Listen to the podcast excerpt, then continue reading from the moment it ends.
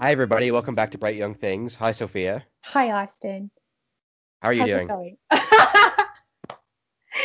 I'm glad that like how many episodes in we still are so excited to chat to each other. What a journey. What a what a relief. I was afraid you were going to get sick of hearing about books. So, have you been since our last recording? Have you been to any new and exciting movie theaters or gyms? Oh, yes, I was definitely hitting them all up. Just kidding, obviously. Um, but maybe I shouldn't joke because I have seen people doing that and I've been like, buddy, what? like why? Um, So, yeah, just for prosperity and for people who don't know, we are in our third lockdown here in Ontario.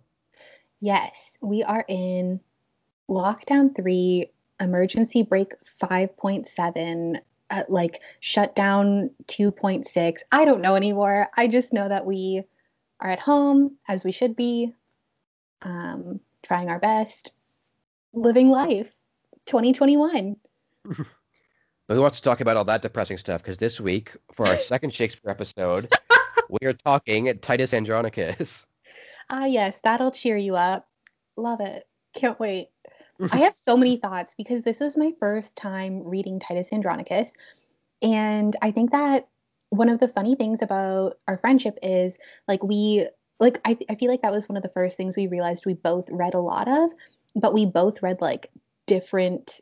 Like like you read like I feel like tragedies and histories and I like was like over there in the comedies and like mm, and I and I was like that's so funny because together we form like the whole canon but like it's nice that we get to see like the other sides of Shakespeare's works. So, yeah, this is one of his earliest works. I've heard, I've read conflicting things on it. I've heard it was his first tragedy, but also maybe one of his first first published work, Oh, published wow. works, but also maybe one of his first performed works. But I'm not sure which one is the most accurate. That is so cool. It also kind of makes me wonder who saw this and was like, we need more from this guy. Like, we need more people pie. Spoiler. Like, that's an interesting like break into the market. What were people picking up on? hmm So before we get into it, should we just do like an overall plot description? Yeah. Okay.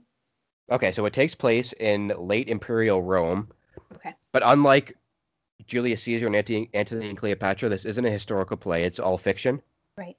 but it is based off of like ancient poets like Ovid and I forget who. So it was another one that he that they named in the play. Right. But it's about a returning Roman general coming back from fighting the Goths, which is like northern Europe, Scandinavia area.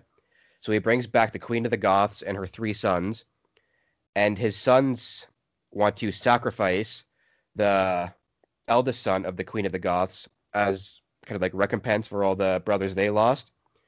And the queen of the Goths goes, "Hey, maybe don't sacrifice my son." And Titus Andronicus goes, "No, I think I will." and he does. so then the queen of the Goths wants to have vengeance on the Andronici family for the death of her son, which ends up her and her lover plot the vengeance, and it ends up with two dead sons, one raped and mutilated daughter. Uh, Titus Andronicus himself cuts off his own hand, and ends up with everybody being dead in the end. I just want everyone to know that while that description was happening, like all of a sudden Austin had like a blazer with elbow patches on and glasses and I was taking notes. That's that's what happened. you can't have the visual, but I don't know. It just uh that's how it went down. It was a great description. Honestly, I needed that. Um It's a bit And- more intricate than that than what I described, but that's the gist of it. it was a perfect over overview i feel like. I feel like when i talk about this like i'm going to have to frame it as if um like tamora queen of the goths and lavinia and even titus andronicus are real housewives of ancient rome. Like i feel like that's the only way i can like like conceptualize it in my mind. Like i don't know. I, I just feel like when i was reading it i well actually i'm gonna i'm gonna be upfront. I read like three quarters i feel well like three acts. I'm not good at math as we know but uh and i listened to the last two acts and i liked doing it that way because i kind of felt like i could situate things more. Like I, when i read things like in text i'm like okay but i do like hearing it out loud because i'm like if it's a play i feel like it's meant to be heard out loud. Um and i liked it. I liked it more than i thought i would. And I, it also felt shorter than i thought but like maybe it felt short because of how many like murders and terrible things happened in such a short period of time. I don't know. I think and, like, this is Shakespeare's bloodiest play. Like it is a total bloodbath. completely. And like we should say too, like as a trigger warning, like this is like there's like a lot going on here. There's like rape, murder, like everything like that. So trigger warning if that stuff gets to you, maybe don't go down this path, but let's get into it because I have opinions and I'm ready. Okay, so yeah, this is your first time reading it, right? Yes. You said you liked it. I did. I Mhm. liked it. Again, I coming from like the Real Housewives of Rome perspective, I felt like it was really juicy. Um, and there was like parts where I was like, she literally just told you not to kill her son and that she would exact revenge. Why? Like, what? I guess everyone says that when they're put in a corner. Like, this is like the epitome of like someone throwing a glass of wine in like another housewife's face in the franchise. So I was kind of like, guys, what were you expecting would happen? Obviously, she's very pissed. You did not kill all her sons. And uh, like, hello. Um, but yeah, that was that was my thoughts. I, and like, So what you're saying is I should have started the play with just everybody dying right off the bat. yes, like let's cut to the chase. Let's If Titus it. just kills everyone, that avoids the entire all the problems that come out.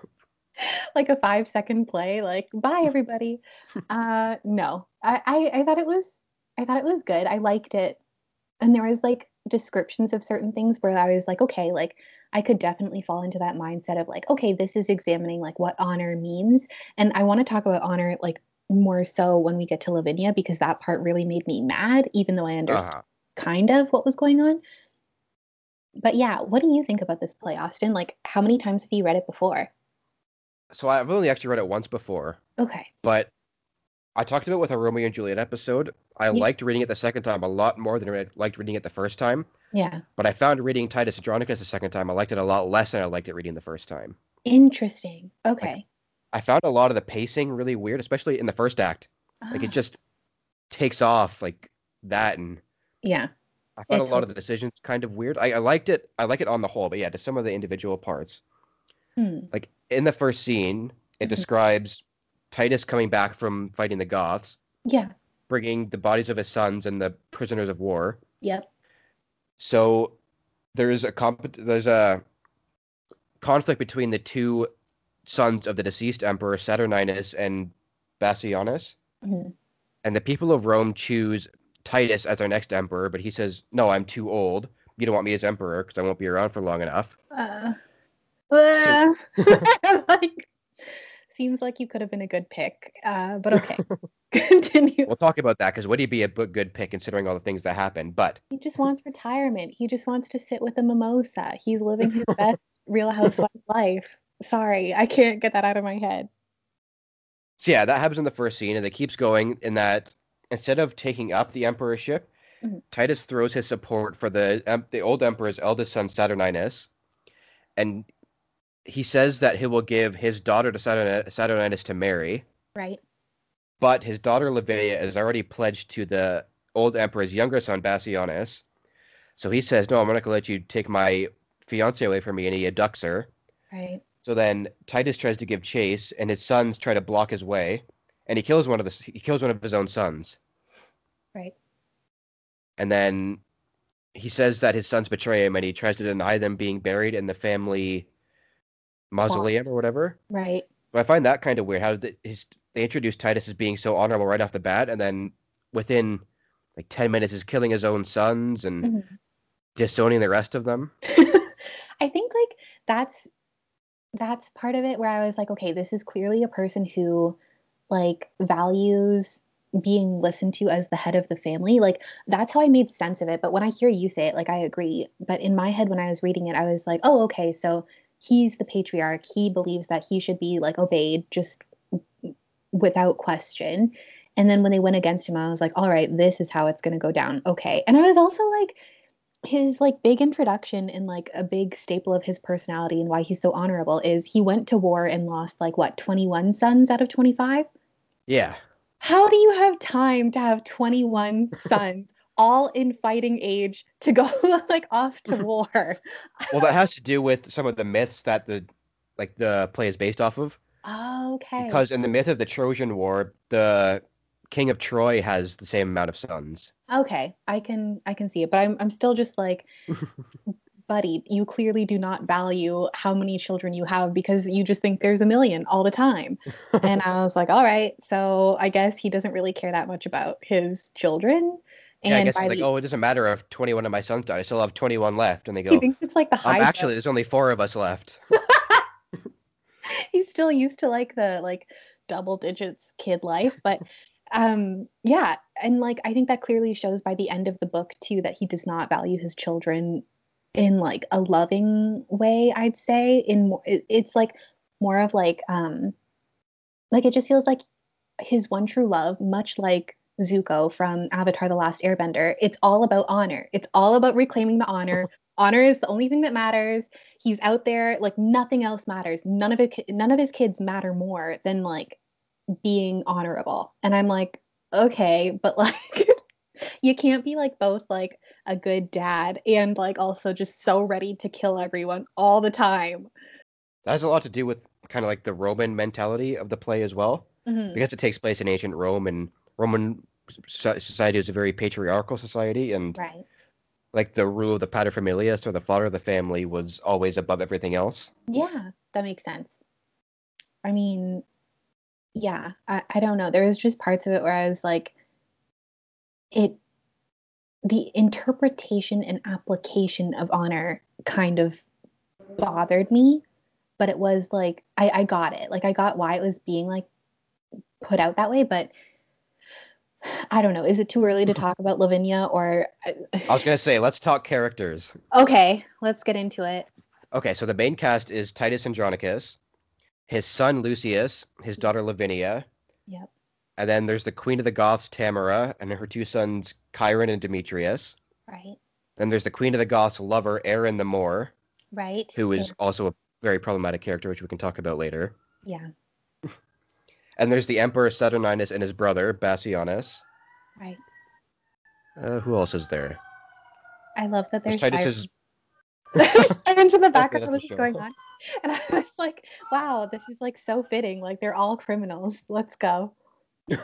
I'm actually recording this from the back of a police cruiser right now.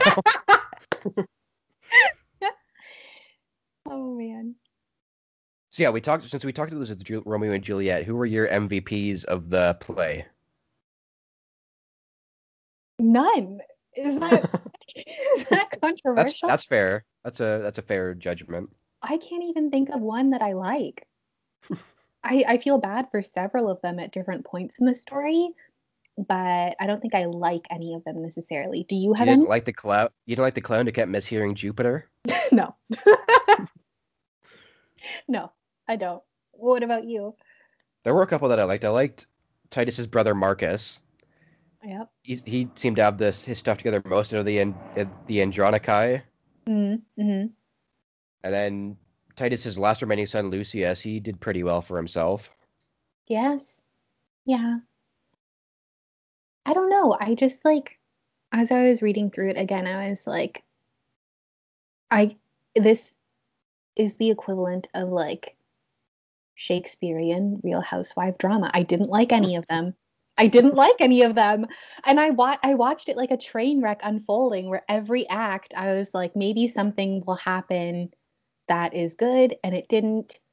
Um yeah, I don't know. I, I feel like even like Lavinia, like when when she was killed in the end because she was raped, I was like, so yeah, we'll, we'll explain. We'll explain that one. okay, So as revenge for Titus killing their brother, the two sons of Tamora, the queen of the Goths, Chiron and Demetrius, trap or kind of lure. I think so. No, they trap Lavinia and her husband out in the forest. They kill the husband and then they trigger warning again. yeah, So they rape Lavinia and they cut off her hands and cut out her tongue, so she can't say who did it. like uh, okay, super gruesome, but again, like this is probably realistic for that time period. Mhm. But I was like, when her dad killed her in the end because of it, for honor, because she was supposed to represent like chastity and like innocence and like purity and stuff, I was like, this is not a fun like this is not a fun time. And like I I get why like historically this is like written this way, but I was like, does nobody get a happy ending in this? Like, does nobody get like spared? Like, just uh So I, I could really show off my Roman nerdship this episode because please. the story of Lavinia is based off another couple of Roman myths. So there's the one of Philomela who was raped and had her tongue cut out, Ugh. and then there was a Roman named Virginius, and her daughter, his daughter, was raped, and Oh, he killed her, and that's where that story came from. okay. That's like so an honor killing. this is like Shakespeare like tapping into a bunch of stuff, which is Mhm. interesting. I didn't know that. That's I, really yeah, cool. I find that very interesting. Yeah. I like that. Okay, so we have no MVPs for this play, No. but do we have LVPs, least valued players? Yes, we do. All of them. Like straight up all of them. I think like what makes me mad was like reading about Tamora like being like so unsympathetic towards Lavinia and she was kind of like Old Testamenting like eye for an eye. And like she basically tells her sons like no like they didn't spare your brother so we're not sparing lavinia. Like i basically told titus andronicus to like watch himself and like not kill my son. And now this is my time to shine. And i was like seriously? Like the like this is so immature. And i was like okay whatever. But i was like i didn't know who i was more mad at like them for not killing tamora in the first place or like hurt like tamora for not rising above it kind of because she was going to be empress right so like Yes. you kind of won. Like I, this is like her being like, "Wh- "Where's the honor?" And so I was like, "Okay, like it's just gonna be a bloodbath out of pride." And Uh, I was like, "Okay," um, which as this unfolds, like it did feel like a train wreck in that I couldn't look away, and I wanted to see how it would like crash, but I was like, "Oh, like, mm, no." What about you? Who's your LVP? so I think for like reprehensible acts, it's definitely Tamora's sons, Chiron and Demetrius, because they're the Mm. ones who rape Lavinia and mutilate her, and Yeah. I think they get what they deserve in the end. Yes. And the scene's probably the most famous play at the end when they're Titus tries to feign a reconciliation between him and Tamora. Yeah. So he invites her and the emperor emperor over to his house for a banquet. So it ends up going that Titus kills Tamora's sons and cooks them into pies, Yes. and then feeds them to Tamora, and then kills her. Mm.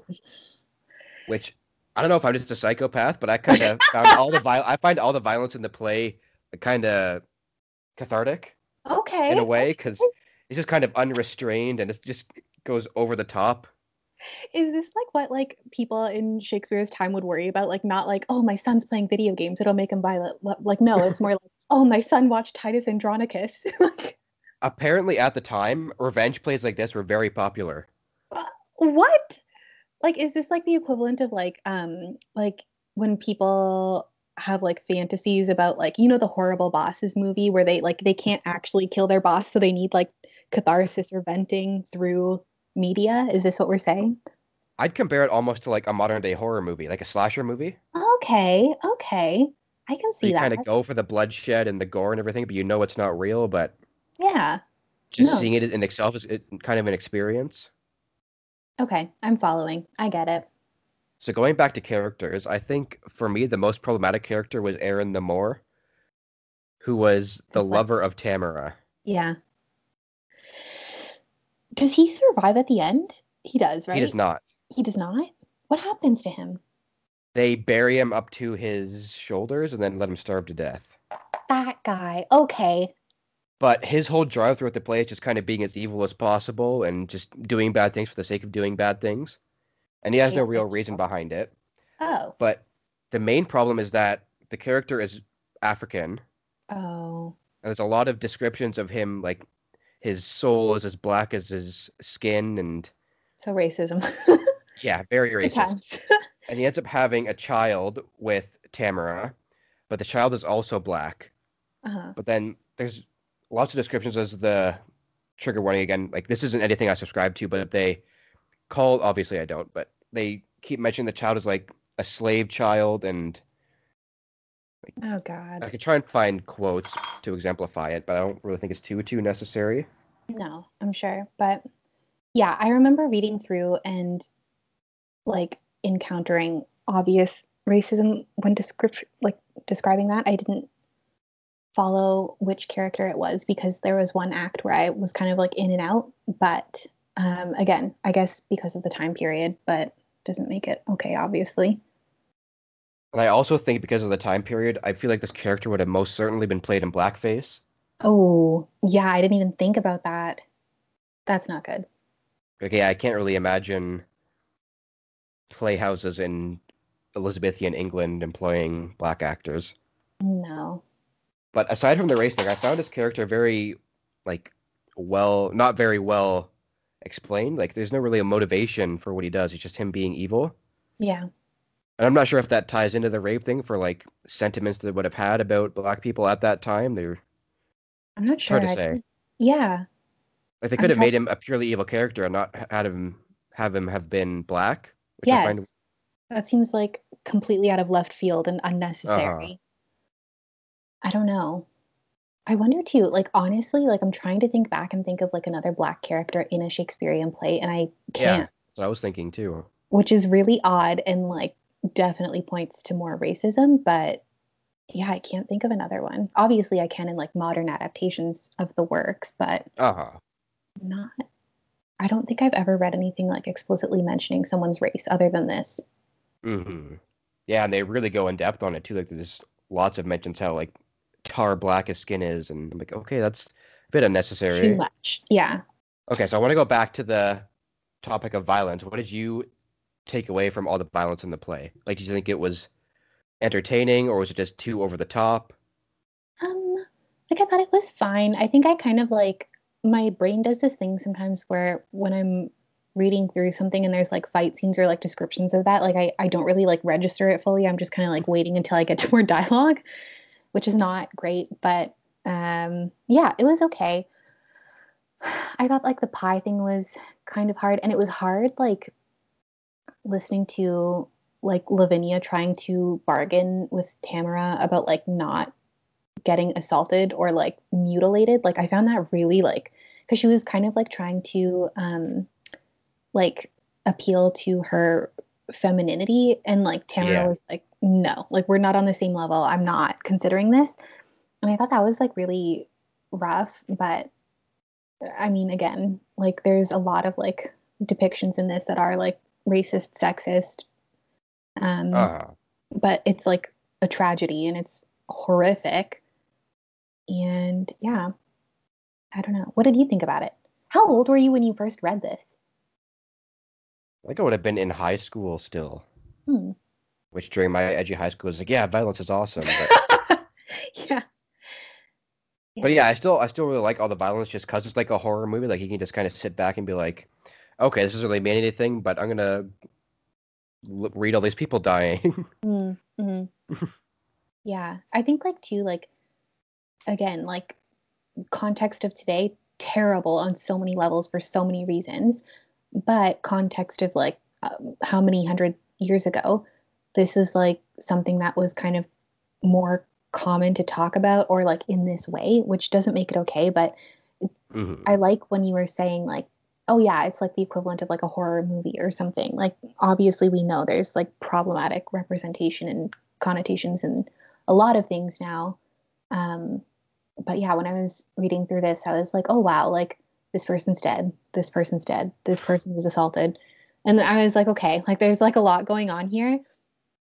And I think that might be like part of the reason where I was like, oh, okay, this is where we're going. And I just kind of like wrote it out to the end to the people pie. Mhm.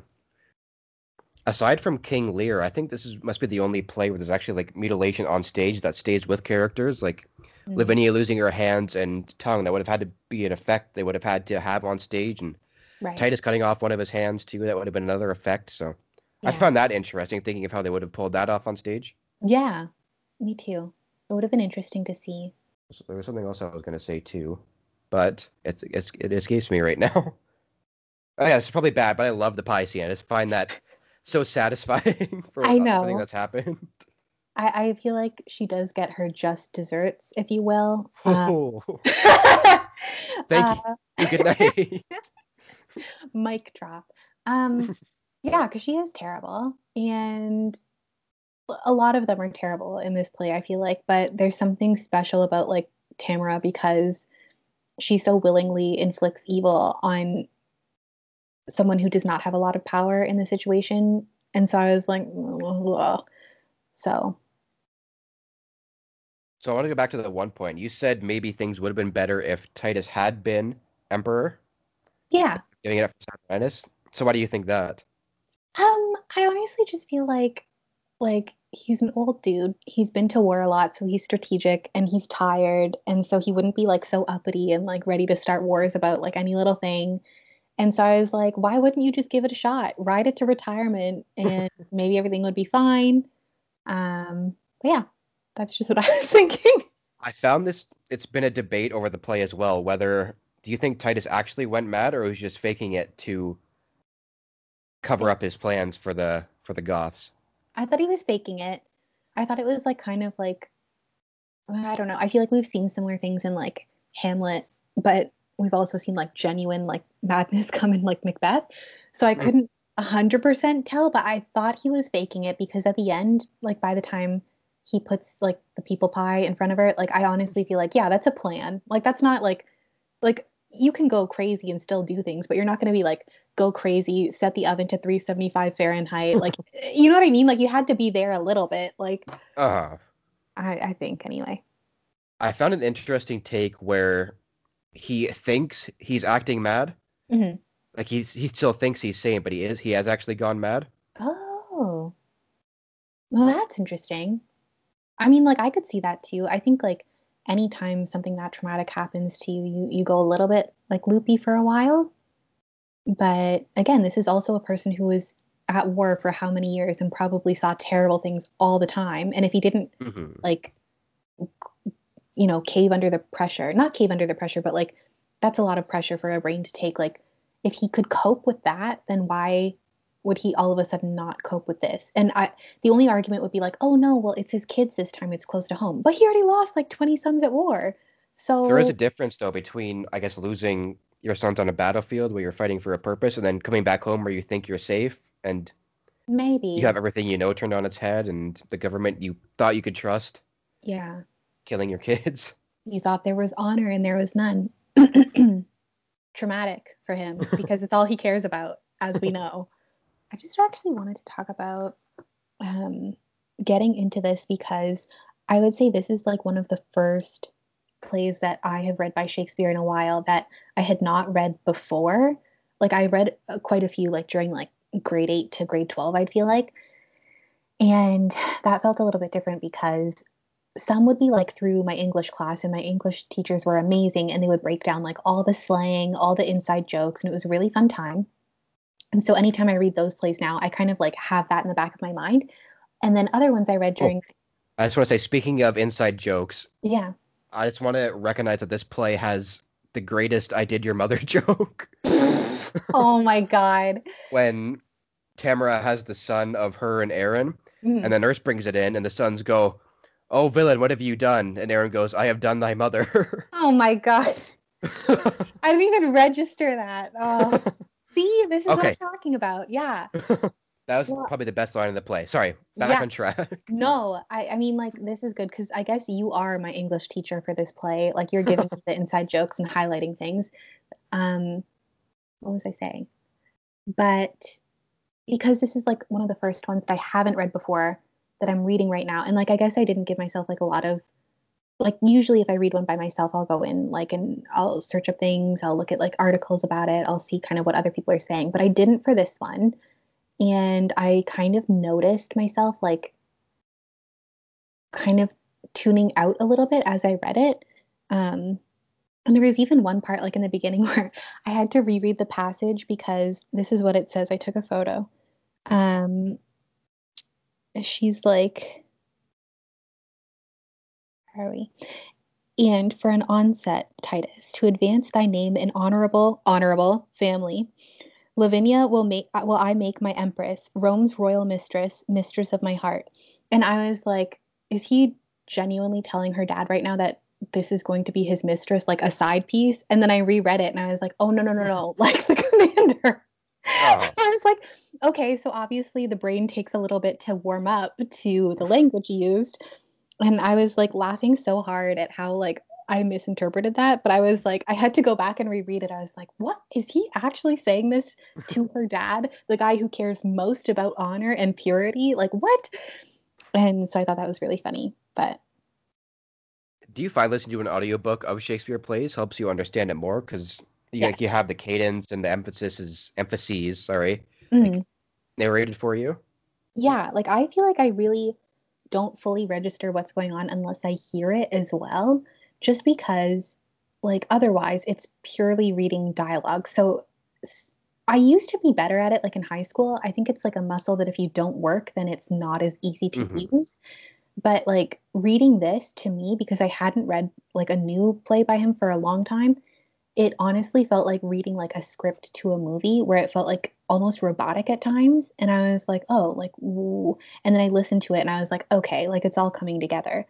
Um, that being said, it's nice to read it at first to kind of get a grip on the names and who everyone is. Mm-hmm. So. Did you know anything about the plot going into it? No, all I knew is like the people pie, and that's only because you sent me a meme about it. Like I was like, did not know. Like I, I never heard about Titus Andronicus, so this is a, a wild time. So just kind of tackling off of that, this has been one of Shakespeare's like least respected plays. Mm like the first two centuries after it was written, people hated performing it. Like they say, there's no taste to it. It's just violence or violence sake, and it's not until probably the last century or so that it's kind of come back into the spotlight. Mm. But even now, scholars still say like this is one of his first efforts. It's not really as prestigious as what he would go on to write. So I found that interesting that these aren't thoughts of violence and stuff that we're just having now. It's been like that for centuries. Yeah, I mean, like I think that again, like I wasn't I wasn't taking it as seriously as I took other works by him, but I thought that was just because it wasn't like my kind of genre maybe. But then like looking back into it, like I do think it's impressive that he was working with like myths that had already been established before. That's interesting to me, but I wouldn't have known that if it wasn't for you explaining it to me. So like if again if this is like my first shakespeare play like if i was like in like that era i, I probably would not return for his next flick um, at the movie but uh yeah like i i guess like it just didn't have as much feeling towards the characters but i guess that's kind of like arbitrary because the feeling or like the the built up character arcs like that I do know are like popular ones like A Midsummer Night's Dream or Romeo mm-hmm. and Juliet or Twelfth Night. And that's because they're so like big in pop culture that like I, I must have like attributed things to them by interacting with them in different ways. So I thought that was really interesting because I was like, I wonder if I had seen a movie of this or a play of this, if that would have impacted how much I felt toward the characters because I did not. Like to me, like it honestly felt like these could have been like like sock puppets in front of me and I would have been like, okay. And that's why I kind of had to come with it. With I would like, love to see a sock puppet adaptation of this play. Join our Patreon for extra content. um, no, but I that's why I had to like apply like the Real Housewives angle to it because I was like, other than like somewhat juicy gossip surrounding honor, I don't feel like there's any meat to these characters. They're just kind of like there, um, which isn't a bad thing. And especially if it's like someone's like first set of work, like nobody nobody's writing like the great Shakespearean play on the first try, I guess. But we can draw an interesting parallel with our film degree because mm. we learned how in early cinema it was an emphasis on spectacle over yeah. substance, I guess you could say. And that's kind of like this. Like you like in the 60s and 70s, you wouldn't go to the play to see the story of Titus Andronicus. You'd go to see the spectacle of the gore and yeah. people being baked into pies and people cutting off their own hands and stuff. So yeah, no, I think that's absolutely true. Um, but yeah, I guess I didn't realize like how much nuance was in this in terms of like race, gender, like everything that's going on. Um, so I, I, guess like maybe if I reread it a second time and like really paid close attention to it, that would be a good thing to look into. But yeah. Speaking of gender, did you find Lavinia a well-developed character? No. She's probably the biggest victim of the play. Yes. And I feel like she wasn't like I feel like this happens a lot when we look at like early lit where like the woman is just kind of there as a vehicle for like a man to be upset or happy over. And so she didn't really have anything going on for her except for like she was the symbol of like innocence and chastity and then she wasn't. So then that's why he, you know, kind of got to freak out, but I was like there was there was nothing to her and it was kind of unfortunate. Um but that being said, like there wasn't much to Tamora either other than being a, like a very like Uh-huh. vengeful mother. Um but yeah, not so much fun. I've heard some people parallel Lavinia to just Rome itself in the like the late imperial period because Rome fell to invasions from Goths. right. So if you can see the story of Lavinia as kind of like a symbol of like being ravished by Goths and then eventually being killed by her own father, then but Yeah. That's interesting. that comparison is kind of problematic because Rome wasn't exactly like a symbol of virtue before the no. Goths came along. So but like uh, i think that kind of brings towards like a problem that i had like virtue versus honor i don't think Mm-hmm. they were trying to defend virtue. I think they were trying to defend honor. Like it's, Yeah. it's all about pride and like who has like the bigger gladiator spear if you will. Like that's what it felt like to me. I don't know. I, like the whole story where it was like you guys like it's gonna be okay. Like just everybody calm down and just like i don't know. And so let's uh, just all talk this out. i have the talking stick. Let's sit in a circle. Like nobody nobody panic. Nobody throw a glass of wine. Nobody bake a people pie. We're gonna make it through this That's what we all want to see on stage. i'm sure that that would really please the crowd. Peaceful mediation to work towards harmony. I'm wondering that's probably especially true the spectacle thing for the audiences of the time because I'm sure a lot of them wouldn't have known a lot about Roman history or Roman like social structure or anything. So yeah they just want to see some people get killed. Yeah, that's what they're in it for. They're in it for like the, the pleasure. I I think that's a really good point. And like taken from that perspective, like yeah, I think this did the job. This is like the equivalent of like like an action movie or something where like the the plot and characters aren't that well developed. It's just kind of about the explosions or in this case like the people pies and mutilations. So Like a 400 year old Vin Diesel movie. Absolutely. Absolutely. Like I love that we just keep trying to like tie this to things to make sense of what happened in these pages, but you know, overall, glad glad that I gave it a try. Do not think I'll be reading it again. Um, but yeah. okay, so I want to talk adaptations. Okay. So because the play was so unpopular, there are very few adaptations compared to a lot of other of other of Shakespeare's like more famous plays. Yeah. But there was a recent one in the 90s just called Titus, Oh. which is a very strange movie. Hmm. Who who's in it? It stars Anthony Hopkins as Titus. What? It's got Jessica Lange as Tamora. Are you kidding? I love Jessica Lange. Okay. I'd say check it out. It's a, it's a good experience, but it's very postmodern. Like Okay. it blends elements of like ancient Rome and the modern world. Like they have characters dress up in like togas and Roman armor, but then they use guns and like he dresses up as a modern cook in the last scene, and they ride in cars and stuff. So Oh. That's super interesting. I'd say it's very not- exp- like expression expressionistic, something Okay. like that. Those are not the stars that I anticipated being attached to this movie. It's very interesting because yeah, Anthony Hopkins plays nuts very well. yeah, I could see that. So does I'd Jessica. say if anything, just look up the final scene, like the the pie scene of the movie, and that Okay. that'll kind of sum up the whole thing for you. But God. that's really the only mainstream adaptation that I know of. So I'd recommend people watch that if they don't want to read the play, but they want to have the experience. Yeah. No, that sounds interesting.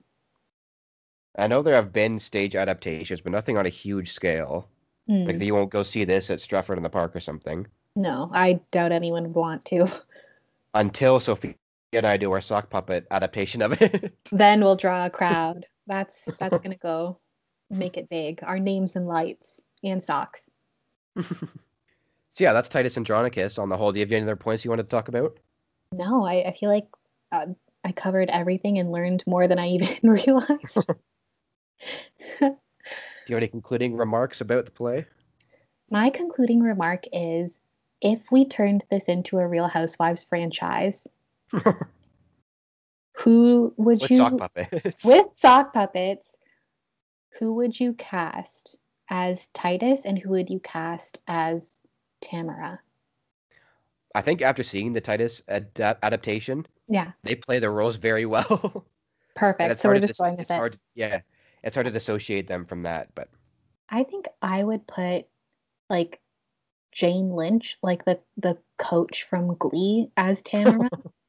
and I think for Titus, I would put in like like William Shatner. Like let's just go in. Let's lean in. Like let's let's make it campy. I want like would William you set Shatner. that in the modern day or set it back in the in Oh, ancient no. Rome?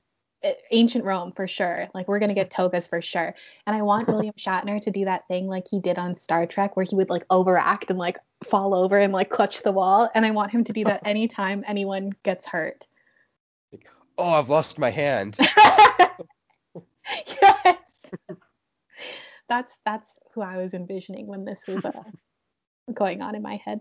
Any concluding remarks, Austin? I yeah, I, I like this play a lot. Maybe not as much the first time I read it, but I don't know if that makes me a bad person to enjoy it. But No, awful things happened in the past. It's interesting to see how people like represented that to their Like- present. like obviously I don't like like representations of women being raped and stuff and women losing their sons and everything, but aside from that, Aside from that, I like seeing people cooked into pies. When Game of Thrones was good, they did that plot line as well.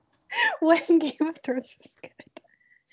Yeah, no, I definitely think this is like one of those things where it's like it is a horror movie. Like anyone who watches a horror movie doesn't like it when like again, people are harmed or like that kind of thing, but the language used in the in the play was cool. Like I remember there's another quote that I wrote down where they were trying to convince Titus to become um, emperor, like you mentioned, and this line came up. It was them convincing him, be candidatus then, and put it on, and help to set ahead on headless Rome. Like that's beautiful.